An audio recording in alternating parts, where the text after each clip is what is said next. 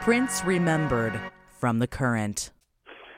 I just remember, you know, how humorous he was and would start getting worked up and tell jokes and I mean he was a he was he was a typical Midwestern personality, hardworking, um, you know, had, he, he had a great sense of humor.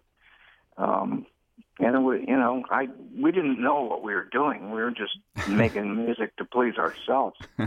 so that was, you know, that yeah. was that was cool. And, and he, he, yeah. Were you experienced enough as a producer to, you know, opine now about what it was about the music that was so extraordinary? I mean, or was it just so rocking good that you just liked it? Can, can you can you analyze it, or is it just that feel? No, it's not something I can analyze. It's only something you do. Um, I mean, I can pick it apart and whatever he particularly brought that was new, uh, you know, from the drum machines to the horn parts on the Oberheim synthesizer. I mean, he just had, he was so stylish and good, and he had a great sense of groove and melody and lyrics. I mean, he could do lyrics right off the top of his head that would be so deep and meaningful. Um, and that's an amazing talent.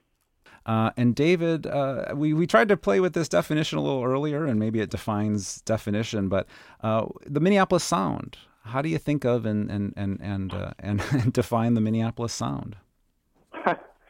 well, the Minneapolis sound was Prince's way of uh, putting together elements that hadn't been put together before. I mean, he he introduced some certain things into rock music that uh, that weren't there before, like the LM1 drum machine, uh, the LinnDrum, and and just a different way of doing doing the part. I mean, he did the horn parts on synthesizers to start with, and um, you know he he didn't copy anybody. He just he just never wanted to copy anybody. Never wanted to do the same changes, and he he came out of there as a unique musician because there was nobody to copy anyway. Uh, yeah. You know, we just had to do what we were doing in Minnesota. There was no precedent set for any kind of hit records out of Minnesota, and um, you know, he he invented this style that you know it